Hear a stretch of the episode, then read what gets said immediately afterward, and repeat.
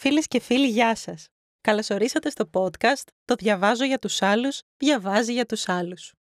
Σήμερα μαζί μας η κυρία Στέφη Πουλοπούλου με ένα απόσπασμα από το βιβλίο «Η γκυλοτίνα του Ναυπλίου» του συγγραφέα Φέδωνα Κυριακού από τις εκδόσεις Κέντρος. Καλή ακρόαση. Το κλίμα ήταν ένα μικρό παραθαλάσσιο χωριό χτισμένο κάτω από δύο λόφους, το κάστρο και το πυργάκι. Από εκεί έρχονταν τα νέα της χώρας, προς τα εκεί στέλναμε τις καλές ψαριές μας και πίσω από αυτά τα βράχια σηκωνόταν ο ήλιος κάθε πρωί που ρίχναμε τα παράμαλα στο νερό.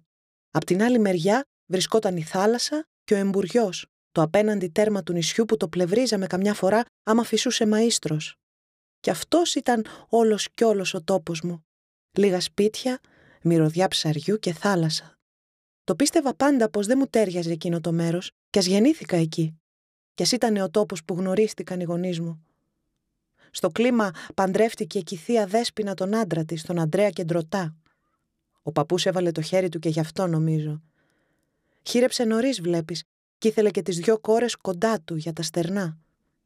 Θα μου πεις, πού αλλού να πήγαιναν; Λοιπόν, η μάνα μου μπορούσε να φύγει για τη Γαλλία και η θεία, η θεία δεν ξέρω, ίσως τα πεθερικά της.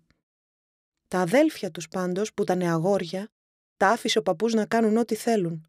Ο Κώστας γύρναγε τη Μεσόγειο με τα καράβια και ο Σπύρος, ο τελευταίος αδελφός, έγινε αγωγιάτης και περιδιάβαινε τη Μήλο απ' άκρη σ' άκρη. Εκείνος μας έφερνε τα νέα του νησιού. Ώσπου αρρώστησε από ελονοσία τελικά και τον χάσαμε. Η αλήθεια είναι πως δεν μου έχουν μείνει πολλά από το θείο Σπύρο, γιατί όταν συνέβη το τραγικό ήμουν έξι χρονών. Εκείνο το απόγευμα όμως που έμαθα το νέο, καλοκαίρι πρέπει να ήταν γιατί θυμάμαι απάνω μου το θαλασσινό αλάτι, ψηλάφισα για πρώτη φορά το βάρος του θανάτου. Μόλις γύρισα σπίτι, ο πατέρας μου με πήρε παράμερα να μου ανακοινώσει το χαμό. Και η φαγούρα στο πετσί μου δεν έλεγε να κοπάσει. Προπάντων μέσα στο παντελόνι ξυνόμουνα. Άβολο πράμα να κλαίνε όλοι το νεκρό και σένα να σε τρώει ο πισινός σου. Και δεν ήταν βέβαια πως δεν καταλάβαινα. Θυμάμαι καλά γύρω μου τα δάκρυα και θυμάμαι να νιώθω κι εγώ συγκινημένος δίπλα στους άλλους. Τότε δεν μπορούσα να το ξέρω. Εκείνη τη μέρα όμως ήταν η πρώτη μιας μακράς σειράς πένθυμων ημερών που κάθε μία με το δικό της τρόπο θα με άλλαζε βαθιά. Εκείνη η απώλεια πάντως δεν ήταν οδυνηρή. Το θείο Σπύρο τον θυμάμαι μόνο σαν όνειρο, να περνάει από το κλίμα και να φεύγει. Χειμώνα καλοκαίρι η ίδια ιστορία, παραδόπιστο τον έλεγαν στο χωριό και η θεία Δέσποινα είχε να λέει. Εκείνη τον είχε μεγάλο άχτη. Γιατί μια φορά δεν είπε να τη βοηθήσει που είχε οικογένεια να θρέψει και ανάγκες. Ό,τι θες να ψωνίσεις να μου λες και θα στα γράφω βερεσέ. Της είπε κάποτε. Και εκείνη από το κακό της δεν αγόρασε ξανά από αυτόν. Αχ, η θεία Δέσποινα. Ωραίος άνθρωπος, καλόκαρδος. Και είχε μια περηφάνεια να την καμαρώνεις. Την αγαπούσα πολύ τη θεία. Μαζί και τον άντρα της, τον ψαρά. Από πιτσιρίκι πήγαινα σπίτι τους για να παίξω με τα ξαδέλφια μου, το Σωτήρι και το Σπύρο.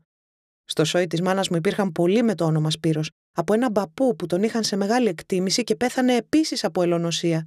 Εξαιτίας αυτής της σύμπτωσης, μάλιστα, όταν πέθανε ο θείος μου, οι σπύροι που είχαν απομείνει στο σόι ανέπτυξαν φοβία με τα κουνούπια και τα καλοκαίρια βρίσκονταν πάντα σε επιφυλακή. Ο πατέρας μου δεν πέθανε από ελονοσία. Δεν τον έλεγαν άλλωστε και Σπύρο. Και από τι ακριβώς πέθανε όμως, κανείς δεν μπόρεσε να πει. Εγώ, όπως είπα, νομίζω ήταν μαράζι. Καλό ετούτο το νησί, αλλά άμα έχεις μάθει στο Παρίσι, άμα έχεις μάθει στα διαβάσματα και στο ακόνισμα του νου σου πόσο να αντέξεις την ερημιά. Κατέπεσε πολύ ο πατέρας μου πριν τον χάσω. Είχαν έρθει και κάτι ψευτογιατροί στο σπίτι να του δώσουν ματζούνια να καταπιεί. Στην πραγματικότητα κανείς δεν ήξερε τι είχε. Η μητέρα μου τον φρόντισε μέχρι την τελευταία του πνοή. Αλλά έναν λόγο παρηγοριάς δεν μπορούσε να του πει. Κάτι θα γίνεις καλά και «σ' αγαπώ» σε στραβά γαλλικά του λέγε. Μα νύχτα μέρα οι ίδιες λέξεις δεν γίνεται. Θέλει και ο ασθενής μια αλλαγή, αλλιώς θα πάει από πλήξη. Δεν κατηγορώ τη μάνα μου, σίγουρα όχι. Όσα μπορούσε και όσα ήξερε έκανε. Εξάλλου, για να υπάρχει επικοινωνία χρειάζονται δύο. Όπως εκείνη δεν μπόρεσε να μάθει γαλλικά, έτσι και εκείνος απέτυχε στα ελληνικά του. Με τα χρόνια βέβαια, κάτι ψευτοκουβέντες της έλεγε, αλλά τι να τις κάνεις δύο κουβέντες άμα έχεις στο μυαλό να πεις χίλιες; Καθόμασταν μαζί και συζητούσαμε με τις ώρες. Μου έλεγε για τη Γαλλία, για τις συνήθειες που είχε ο κόσμος εκεί, για τις καινούργιες ιδέες, τα τα δικαιώματα των πολιτών, τα έθνη που γεννιούνταν για την τέχνη, τις εκθέσεις και τα μουσεία, για την επανάσταση που άλλαξε τη χώρα. Ένας θησαυρός γνώσεων ήταν ο πατέρας μου και όταν τον έχασα, έχασα μαζί και το παράθυρό μου στον κόσμο. Δύο χρόνια μετά, όταν ήμουν 13 μισό, η μητέρα μου αρρώστησε βαριά. Η υγεία της είχε αρχίσει να χαλάει μετά τον θάνατο του πατέρα μου και το φθινόπωρο του 18, όταν παντρεύτηκε ο Σπύρος και ο Σωτήρης, έπαθε πνευμονία και έμεινε στο κρεβάτι. Πιστεύω, αν την έχανα μια και έξω, θα είχα ξεπεράσει καλύτερα το χαμό της. Εκείνες τις μέρες όμως που ήταν κατάκητη και έμεινα στο πλευρό της, η σχέση μας άλλαξε. Από εκεί που ήμουν το παιδί της και με φρόντιζε, ξαφνικά έγινα εγώ υπεύθυνος για εκείνη. Εγώ όφιλα να την προστατεύσω από το κακό που την κύκλωνε. Αν τα πράγματα δεν πήγαιναν καλά, θα ήταν δική μου ευθύνη. Η μητέρα μου ήταν πολύ όμορφη.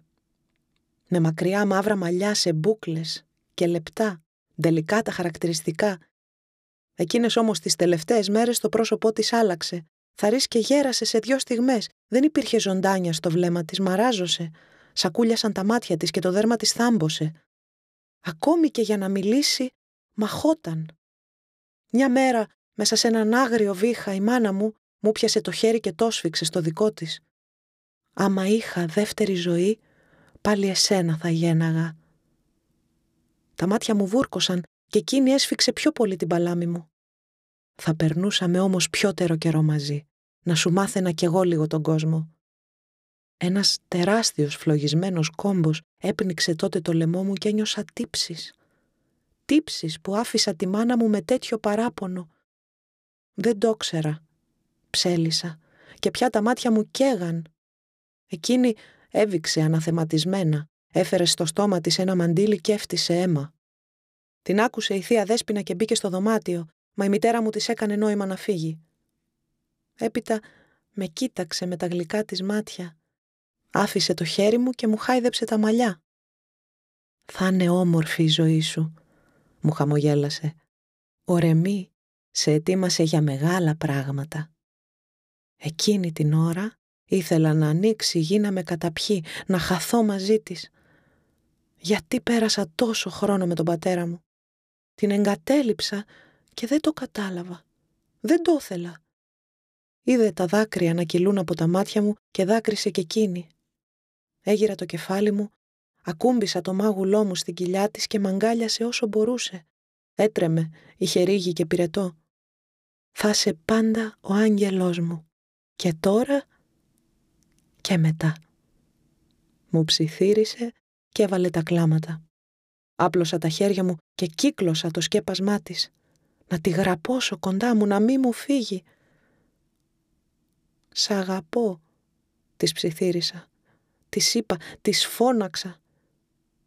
Και μείναμε να κλαίμε αγκαλιά.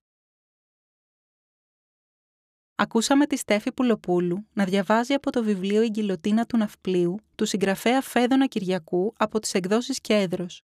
Κάντε εγγραφή στις πλατφόρμες Anchor, Spotify, Google Podcasts, Breaker, Pocketcasts και Radio Public για να ακούτε πρώτοι τα νέα μας επεισόδια.